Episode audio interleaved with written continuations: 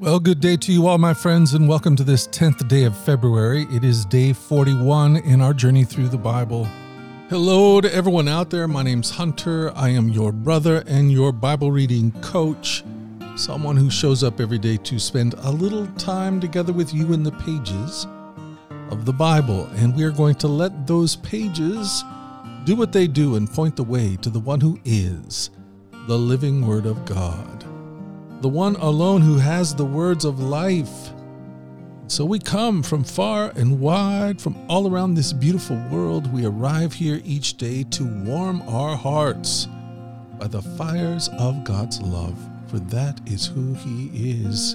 And today we are in Leviticus again, chapters 13 and 14, and we'll finish in Acts chapter 17. I'm glad you're here. This is the word of the Lord. Leviticus 13. The Lord said to Moses and Aaron, If anyone has a swelling or rash or discolored skin that might develop into a serious skin disease, that person must be brought to Aaron the priest or to one of his sons.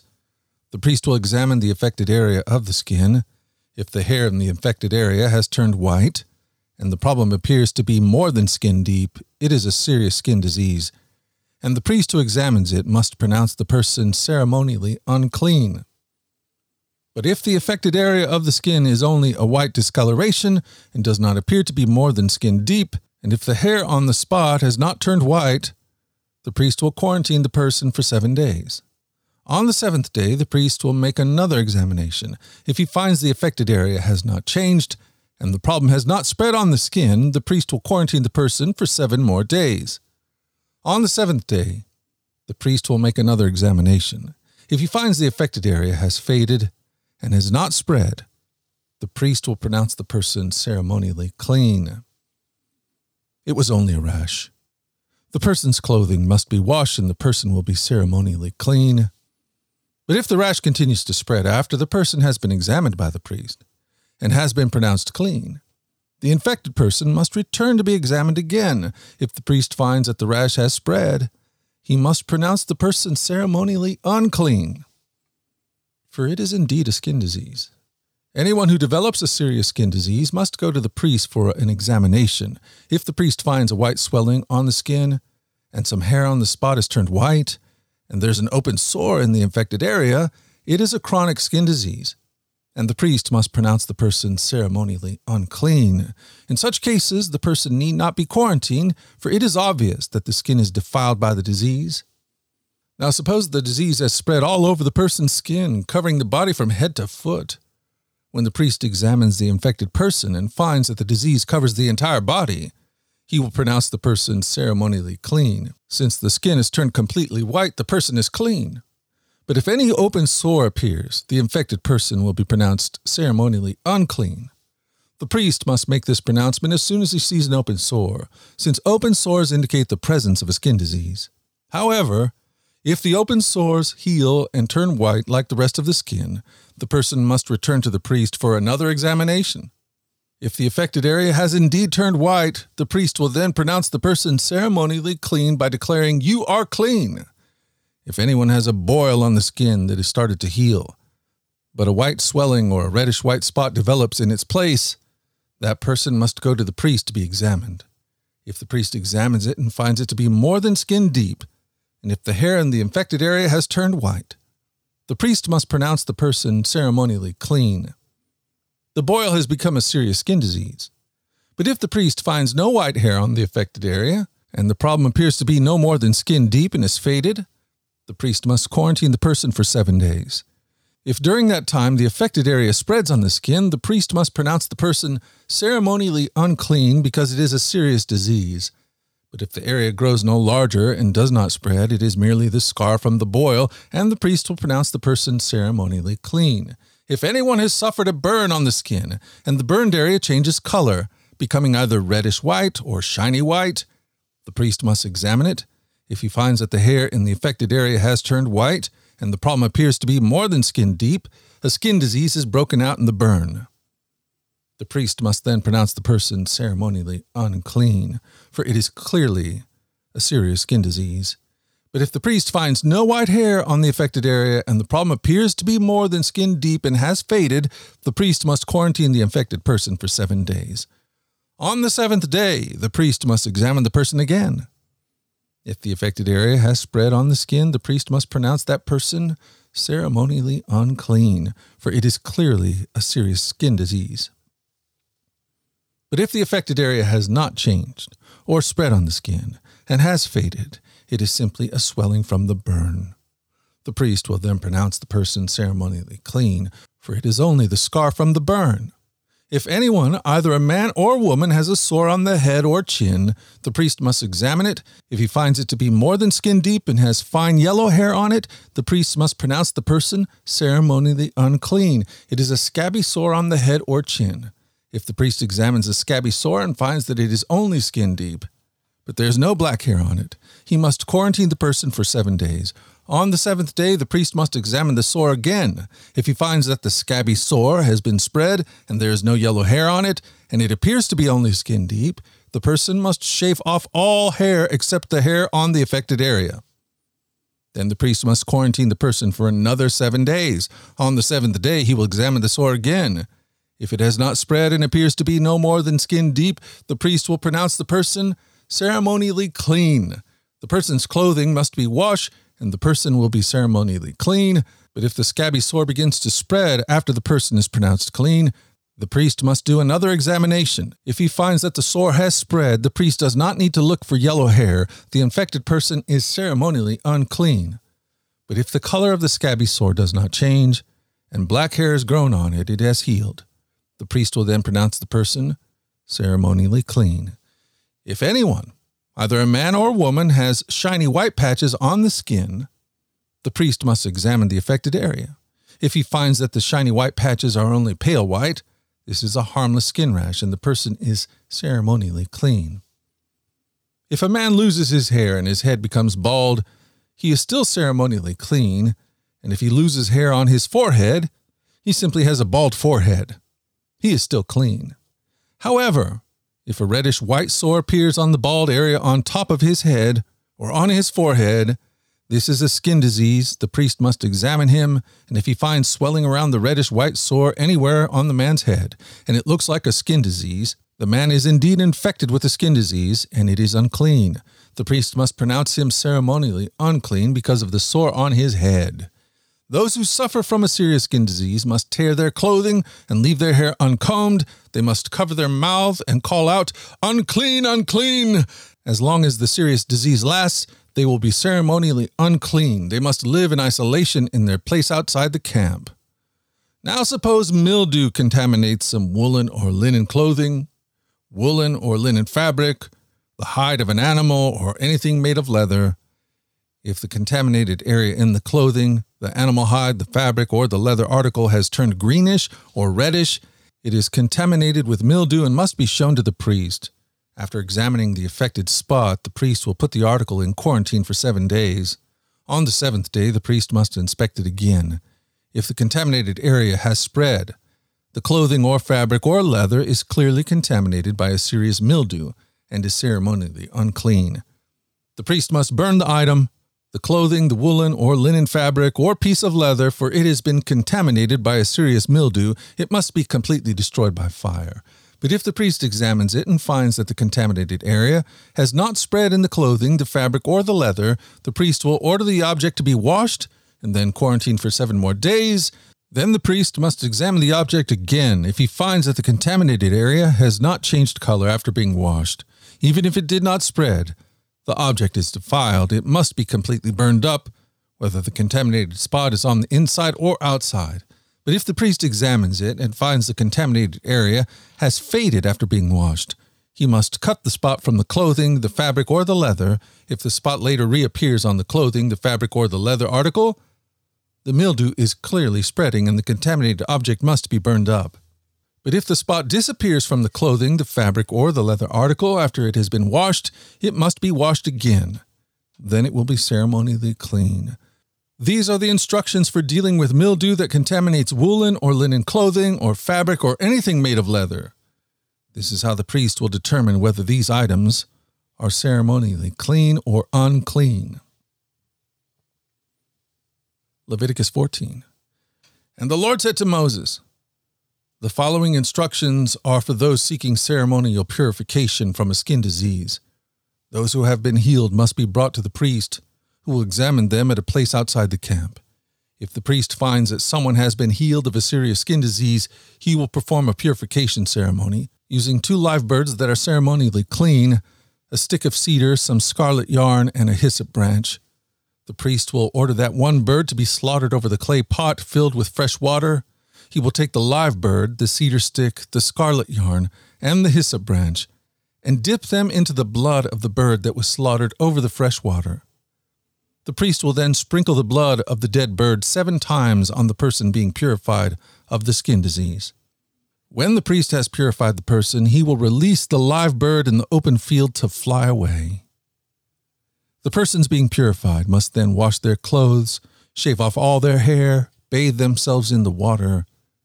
Then they will be ceremonially clean and may return to the camp. However, they must remain outside their tents for seven days. On the seventh day, they must again shave all the hair from their heads, including the hair of the beard and eyebrows. They must also wash their clothes and bathe themselves in water. Then they will be ceremonially clean. On the eighth day, each person being purified must bring two male lambs, a one year old female lamb, all with no defects, along with a grain offering of six quarts of choice flour moistened with olive oil, and a cup of olive oil. Then the officiating priest will present the person for purification along with the offerings, before the Lord at the entrance of the tabernacle. The priest will take one of the male lambs and the olive oil and present them as a guilt offering, lifting them up as a special offering before the Lord. He will then slaughter the male lamb in the sacred area where sin offerings and burnt offerings are slaughtered. As with the sin offering, the guilt offering belongs to the priest. It is a most holy offering. The priest will then take some of the blood of the guilt offering and apply it to the lobe of the right ear, the thumb of the right hand, and the big toe of the right foot of the person being purified. Then the priest will pour some of the olive oil into the palm of his own left hand. He will dip his right finger into the oil in his palm and sprinkle some of it with his finger seven times before the Lord. The priest will then apply some of the oil in his palm over the blood from the guilt offering that is, on the lobe of the right ear, the thumb of the right hand, and the big toe of the right foot of the person being purified, the priest will apply oil remaining in his hand to the head of the person being purified. Through this process, the priest will purify the person before the Lord. Then the priest must present the sin offering to purify the person who was cured of the skin disease. After that, the priest will slaughter the burnt offering and offer it on the altar along with the grain offering. Through this process, the priest will purify the person who was healed, and the person will be ceremonially clean. But anyone who is too poor and cannot afford these offerings may bring one male lamb for a guilt offering, to be lifted up as a special offering for purification. The person must also bring two quarts of choice flour moistened with olive oil for the grain offering, and a cup of olive oil. The offering must also include two turtle doves or two young pigeons, whichever the person can afford. One of the pair must be used for the sin offering and the other for the burnt offering. On the eighth day of the purification ceremony, the person being purified must bring the offerings to the priest in the Lord's presence at the entrance of the tabernacle. The priest will take the lamb for the guilt offering, along with the olive oil, and lift them up as a special offering to the Lord. Then the priest will slaughter the lamb for the guilt offering. He will take some of its blood and apply it to the lobe of the right ear the thumb of the right hand, and the big toe of the right foot of the person being purified. The priest will also pour some of the olive oil into the palm of his own left hand. He will dip his right finger into the oil of his palm and sprinkle some of it seven times before the Lord. The priest will then apply some of the oil in his palm over the blood from the guilt offering that is on the lobe of the right ear, the thumb of the right hand, and the big toe of the right foot of the person being purified. The priest will apply the oil remaining in his hand to the head of the person being purified. Through this process, the priest will purify the person before the Lord. Then the priest will offer the two turtle doves or the two young pigeons, whichever the person can afford. One of them is for the sin offering and the other is for the burnt offering to be presented along with the grain offering. Through this process, the priest will purify the person before the Lord. These are the instructions for purification for those who have recovered from a serious skin disease but who cannot afford to bring the offerings normally required for the ceremony of purification. Then the Lord said to Moses and Aaron, When you arrive in Canaan, the land I am giving you as your own possession, I may contaminate some of the houses in your land with mildew. The owner of such a house must then go to the priest and say, It appears that my house has some kind of mildew.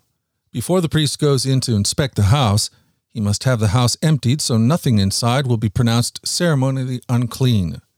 Then the priest will go in and examine the mildew on the walls. If he finds greenish or reddish streaks and the contamination appears to go deeper than the wall surface, the priest will step outside the door and put the house in quarantine for seven days. On the seventh day, the priest must return for another inspection. If he finds that the mildew on the walls of the house have spread, the priest must order that the stones from those areas be removed. The contaminated material will be taken outside the town to an area designated as ceremonially unclean. Next, the inside walls of the house must be scraped thoroughly, and the scrapings dumped in an unclean place outside the town. Other stones will be brought in to replace the ones that were removed, and the walls will be replastered. But if the mildew reappears after all the stones have been replaced and the house has been scraped and replastered, the priest must return and inspect the house again. If he finds that the mildew has spread, the walls are clearly contaminated with the serious mildew, and the house is defiled, it must be torn down, and all its stones, timbers, and plaster must be carried out of the town to a place designated as ceremonially unclean. Those who enter the house during the period of quarantine will be ceremonially unclean until evening, and all who sleep or eat in the house must wash their clothing. But if the priest returns for his inspection and finds that the mildew has not reappeared in the house after the fresh plastering, he will pronounce it clean because the mildew is clearly gone. To purify the house, the priest must take two birds, a stick of cedar, some scarlet yarn, and a hyssop branch. He will slaughter one of the birds over the clay pot filled with fresh water. He will take the cedar stick, the hyssop branch, the scarlet yarn, and the live bird, and dip them into the blood of the slaughtered bird and into the fresh water. Then he will sprinkle the house seven times. When the priest has purified the house in exactly this way, he will release the live bird in the open fields outside the town. Through this process, the priest will purify the house, and it will be ceremonially clean. These are the instructions for dealing with serious skin diseases, including scabby sores and mildew, whether on clothing or in a house, and a swelling on the skin, a rash, or discolored skin. This procedure will determine whether a person or object is ceremonially clean or unclean. These are the instructions regarding skin diseases and mildew. Acts 17. Paul and Silas then traveled through the towns of Amphipolis and Apollonia and came to Thessalonica, where there was a Jewish synagogue. As was Paul's custom, he went to the synagogue service, and for three Sabbaths in a row he used the scriptures to reason with the people. He explained the prophecies and proved that the Messiah must suffer and rise from the dead. He said, This Jesus I'm telling you about is the Messiah. Some of the Jews who listened were persuaded and joined Paul and Silas, along with many God fearing Greek men and quite a few prominent women. But some of the Jews were jealous, so they gathered some troublemakers from the marketplace to form a mob and start a riot. They attacked the home of Jason, searching for Paul and Silas, so they could drag them out to the crowd. Not finding them, they dragged out Jason and some of the other believers instead and took them before the city council. Paul and Silas have caused trouble all over the world, they shouted, and now they're disturbing our city too. And Jason has welcomed them into his home. They are all guilty of treason against Caesar, for they profess allegiance to another king named Jesus. The people of the city, as well as the city council, were thrown into turmoil by these reports, so the officials forced Jason and the other believers to post bond, and then they released them. That very night, the believers sent Paul and Silas to Berea. When they arrived there, they went to the Jewish synagogue, and the people of Berea were more open minded than those in Thessalonica, and they listened eagerly to Paul's message. They searched the scriptures day after day to see if Paul and Silas were teaching the truth. As a result, many Jews believed, as did many of the prominent Greek women and men. But when some Jews in Thessalonica learned that Paul was preaching the word of God in Berea, they went there and stirred up trouble. The believers acted at once, sending Paul onto the coast, while Silas and Timothy remained behind. Those escorting Paul went with him all the way to Athens. Then they returned to Berea with instructions for Silas and Timothy to hurry and join him. While Paul was waiting for them in Athens, he was deeply troubled by all the idols he saw everywhere in the city. He went to the synagogue to reason with the Jews and the God fearing Gentiles, and he spoke daily in the public square to all who happened to be there. He also had a debate with some of the Epicurean and Stoic philosophers. When he told them about Jesus and his resurrection, they said, What's this blabberer trying to say with these strange ideas he's picked up? Others said, He seems to be preaching about some foreign gods. Then they took him to the high council of the city. Come and tell us about this new teaching, they said. You were saying some rather strange things, and we want to know what it's all about. It should be explained that all the Athenians, as well as the foreigners in Athens, seemed to spend all their time discussing the latest ideas. So Paul, standing before the council, addressed them as follows Men of Athens, I notice that you are very religious in every way. For as I was walking along, I saw your many shrines, and one of your altars had this inscription on it To an unknown God. This God whom you worship without knowing is the one I'm telling you about. He is the God who made the world and everything in it. Since he is the Lord of heaven and earth, he doesn't live in man made temples. And human hands can't serve his needs, for he has no needs. He himself gives life and breath to everything, and he satisfies every need. From one man he created all the nations throughout the whole earth. He decided beforehand when they should rise and fall, and he determined their boundaries. His purpose was for all the nations to seek after God and perhaps feel their way toward him and find him, though he is not far from any one of us. For in him we live and move and exist. As some of your own poets have said, we are his offspring. And since this is true, we shouldn't think of God as an idol designed by craftsmen from gold or silver or stone. God overlooked people's ignorance about these things in earlier times, but now he commands everyone everywhere to repent of their sins and turn to him. For he has set a day for judging the world with justice by the man he has appointed, and he has proved to everyone who this is by raising him from the dead. When they heard Paul speak about the resurrection of the dead, some laughed in contempt, but others said, we want to hear more about this later.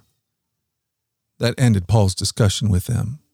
But some joined him and became believers. Among them were Dionysius, a member of the council, a woman named Damaris, and others with them.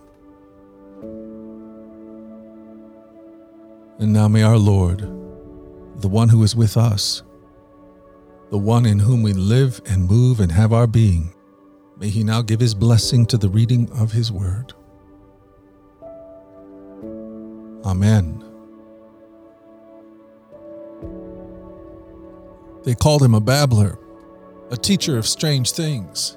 That's what they said of Paul when he appeared before the philosophers of Athens. How is it that even the most enlightened among us can hear the good news of the gospel and end up interpreting it as babble? They said, What's this babbler trying to say with these strange ideas he's picked up? God reveals God. Ours is to participate with God who reveals himself, the God who's already at work. Paul knows this. That's why he looks out over all the people of Athens and he says, You are already living and moving and having your being in God. He's already right here. He's already with you. You just don't know it yet.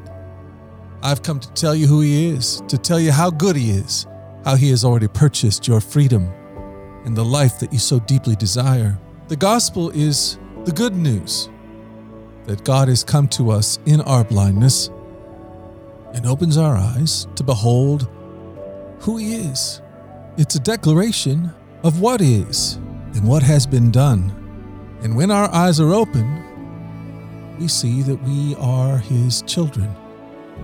And we did nothing to bring that about that God was always at work in my life long before I had any clue. That this God who loved me has loved and embraced the whole world. He's looked upon the whole human race like a good father looks upon children he loves. The world doesn't know it yet, but that's what's true. To many, it all sounds like babble because they're blind. They've bought into a lie of separation. We don't think God is for us. We're blind to the God who loved us before we even knew him. But God opens eyes and God reveals himself, and he's come to let the whole world know that they are loved. And we, like Paul, are invited to see what God sees, to participate and proclaim this good news in Athens, in Portland, New Jersey, Houston, all around the world. He's already there. People are living and moving and having their being in Him, and He's opening their eyes. He's showing everyone, ordinary people like you and I. He's showing all of us. He's making Himself known. Do you hear Him? Do you hear what He's saying to you? Or does it all just sound like babble? My prayer is that the eyes of your heart will be opened to see the depth, the length, the width, the height of God's love for you.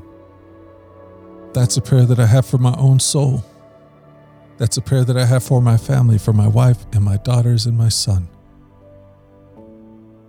And that's a prayer that I have for you. May it be so.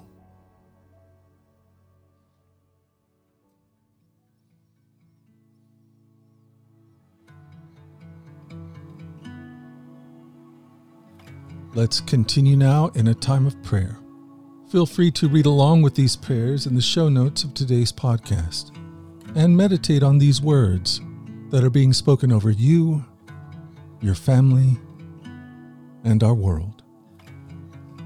And now, let us pray. Lord God, Almighty and everlasting Father, you have brought us in safety to this new day. Preserve us with your mighty power, that we might not fall into sin or be overcome by adversity. And in all we do, direct us to the fulfilling of your purpose through Jesus Christ our Lord. Amen. O God, you have made of one blood all the peoples of the earth, and sent your blessed Son to preach peace to those who are far and those who are near. Grant that people everywhere may seek after you and find you Bring the nations into your fold, pour out your Spirit on all flesh, and hasten the coming of your kingdom. Through Jesus Christ our Lord. Amen. And now, Lord, make me an instrument of your peace. Where there is hatred, let me sow love.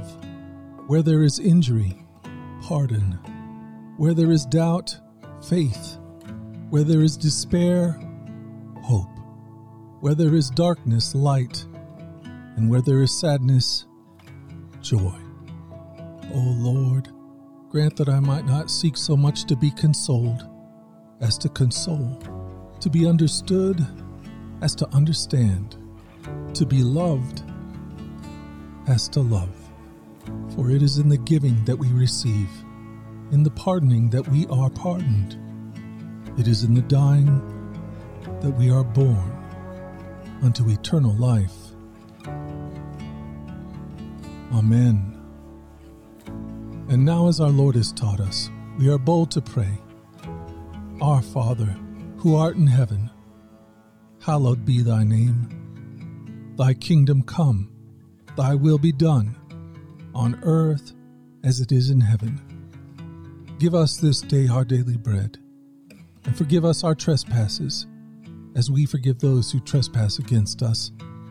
And lead us not into temptation, but deliver us from evil. For thine is the kingdom, and the power, and the glory forever and ever. Amen.